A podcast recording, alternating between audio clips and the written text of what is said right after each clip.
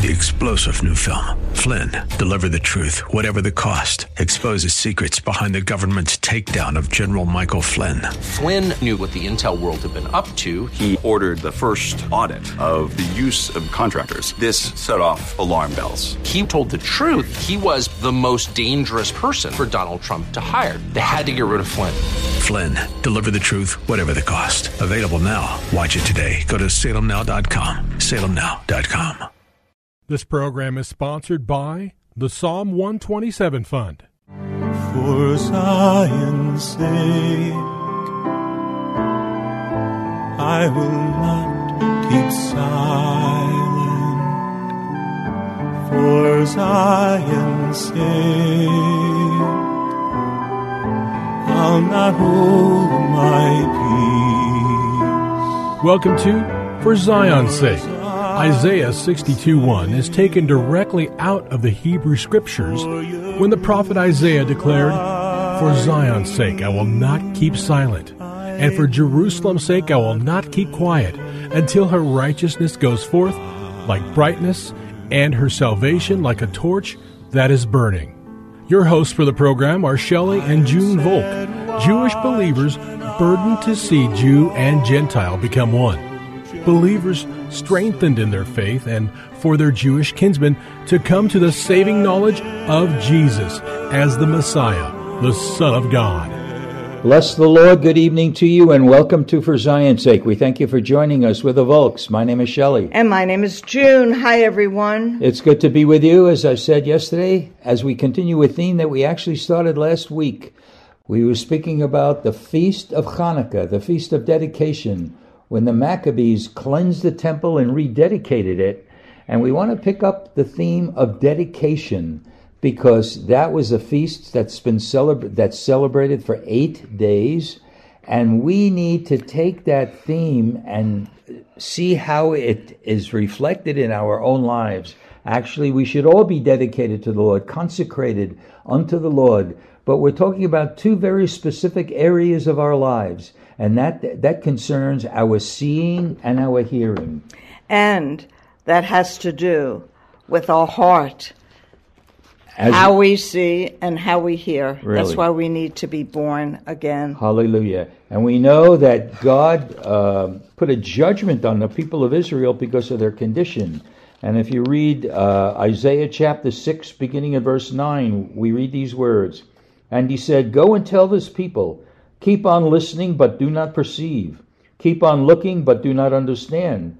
Render the hearts of this people insensitive, their ears dull, and their eyes dim, lest they see with their eyes, hear with their ears, understand with their hearts, and return and be healed. Again, we're emphasizing this week that the, our eyes and our ears are instruments that, that form our personality, form who we are, because what we see and what we hear is absorbed into our being. But God wants those things, our eyes and our ears, dedicated to Him so we can be effective servants of the Most High God And our hearts. and our hearts. And we see the admonition in the book of Hebrews, chapter 3, beginning at verse 12. Take care, brethren, lest there should be in any one of you an evil, unbelieving heart. He's talking about eyes, but he's talking about unbelieving heart in falling away from the living God. But encourage one another day after day, as long it is still called today, lest any one of you be hardened by the deceitfulness of sin. For we have become partakers of Christ, if we hold fast the beginning of our assurance firm until the end, while it is said, Today, if you hear his voice, do not harden your hearts as when they provoked me. So we've been speaking about how our eyes and our ears need to be dedicated to the Lord. And Yes- yeah our hearts. and our hearts. Well, we see it all in Matthew 5 8, Junie. Blessed are the pure in heart, for they shall see God. A dramatic link between our seeing and the condition of our heart. It says in Psalm 119, verse 37 Take away my eyes from looking at vanity, and revive me in the ways, in thy ways. Establish thy word thy, to thy servant as that which produces reverence for thee. And we know in Matthew 5, it talks about men looking at a woman with lust in their eyes, which is already considered adultery. We have to be careful of what we see. What books do we read? What TV programs do we watch? What movies would we willing to go to?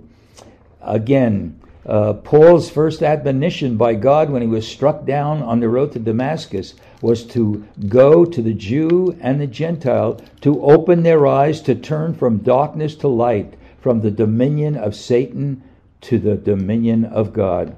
We closed yesterday's program by reading 2 Timothy 4, verses 3 and 4. For the time will come when they will not endure sound doctrine. This is people talking, uh, people in the in the body of the Lord, but wanting to have their ears tickled, they will accumulate for themselves teachers in accordance to their own desires, and will turn away from the truth and will turn aside to myths. You know what? We're beginning to see that already, and it's only going to get worse. We need our eyes and our ears dedicated. And we need to be rededicated to the ways of God. And Jesus taught us that by the way he lived, by the way he died. And his resurrected life is available. He desires to live in your heart and in mine, and he desires to live his resurrected life in and through your hearts and in and through Shelly and my heart and Yes, our life, Lord. that we might be the living light of the world. And if Jesus lives in us, he is the light. And if we allow his life to transform us and change our hearts, we live differently and we uh, see differently, we hear differently because it's not by our flesh or by our soul because God delivered our soul. Jesus came to save our soul. So he wants to give us a new life and give us his light. And if nothing changes in the world, in your life or mine, everything will change for us Thank you, Lord. when we turn to the Lord. Hallelujah. He gives us, Shelly, Yes. his shalom, his Yes. peace. Amen. He is Let it the be Prince of Amen. Peace. You know, many things said about the people of Israel really, we could say, have perhaps have application to our lives. Zechariah 7:11, for example. But they refused to pay attention and turned a stubborn shoulder and stopped their ears from hearing. How many times did we want not want to hear what the word of God said or a message that we didn't agree with? Hosea 5:11 another example. You have become dull of hearing. In Acts 28:27, the heart of this people has become dull. And if our hearts become dull, our hearing will be dull and our eyesight will be dull as well. Again, Junie, as we're pointing out, everything depends upon the condition of the heart, which is the center of who we are. And Shelly, we'll always have our old heart in there, which is good and evil. And Jesus gives us a new heart, which is a heart of flesh, which can be pliable in his hands. And his law is written on our heart, according to Jeremiah 31 31, so that we might not sin against Yes, him. Lord. So to recognize God has given us a means and a way back to him if we found ourselves slipping and sinning against God or doing something that we know we shouldn't have done, we can come back and ask the Lord to cleanse us and forgive us.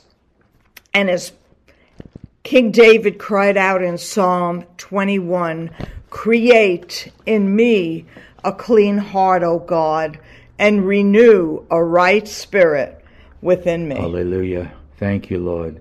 We read in Proverbs 18:15, "The mind of the prudent acquires knowledge, and the ear of the wise seeks knowledge." Again, is, is our are are we listening to get a greater degree of knowledge of who the Lord is, or are we listening to things that have nothing to do with the Lord? Proverbs chapter 20, verse 12. The hearing ear and the seeing eye, the Lord has made both of them. If the Lord made our eyes and the Lord made our ears, it's for His purposes to hear and see what the Lord is about. And you know, the Lord spoke to us and told us to be holy as He is holy.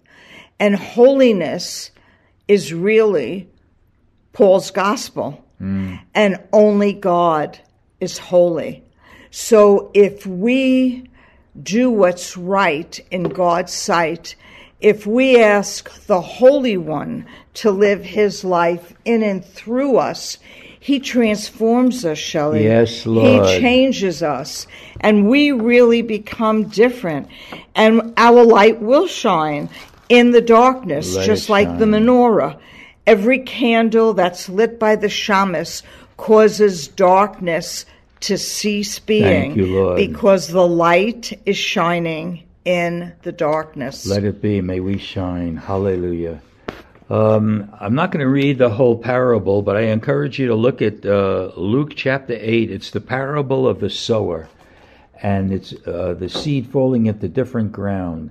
And in the parable of the sower, Jesus explains the seed that fell in good soil. And he says this These are the ones who have heard the word in an honest and good heart and hold it fast and bear fruit with perseverance. How are you receiving the Word of God, whether you're reading it, whether you're hearing a message? So we need, again, to see our eyes and ears dedicated, committed, consecrated unto the Lord. And Shelly, it's living what we have seen with his eyes or heard through his ears, which is his word, his way of life. Being a Christian, being a believer in the Holy One, is not only reading our Bible, praying, and going to meetings, it's living Amen. a new life. Day in and day out. A light that Hallelujah. shines in darkness. Ephesians 1, beginning at verse 15. An incredible portion of Scripture. Ephesians 1, beginning in verse 15. For this reason, I too, having heard of the faith in the Lord Jesus which exists among you, and your love for all the saints, do not cease giving thanks for you while making mention of you in my prayers, that the God of our Lord Jesus Christ, the Father of glory, may give to you a spirit of wisdom and of revelation in the knowledge of him. I pray that the eyes of your heart may be enlightened, so that you may know what is the hope of his calling, what are the riches of the glory of his inheritance in the saints. Have you ever considered the fact that the eye, the, our, our hearts have eyes. I pray that the eyes of your heart may be enlightened. You know why it's written that way? Junie, because both the Greeks and the Hebrew people in that time looked at the heart as the center of our personality. That's the, the very pulse beat of our life. But, but the eyes of your understanding, but I think it's better with the way this says it, New American, the eyes of your hearts may be enlightened. And the word there for heart is cardia. So it's really powerful, June. And we're going to conclude tomorrow, and I hope you're receiving something from these programs. We pray that in Jesus' holy name. Amen. Amen. Thank you for joining us this evening. If you would like to get in touch with Shelly and June, you can write to them at P.O. Box 1784. Scottsdale, Arizona 85252.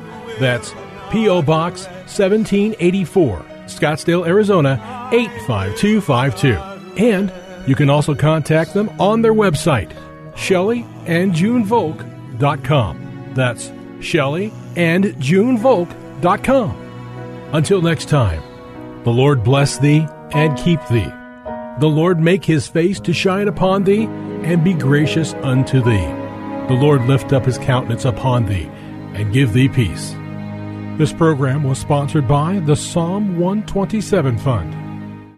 Three star general Michael J. Flynn, head of the Pentagon Intelligence Agency, knew all the government's dirty secrets. He was one of the most respected generals in the military. Flynn knew what the intel world had been up to, he understood its funding. He ordered the first audit of the use of contractors. This set off alarm bells.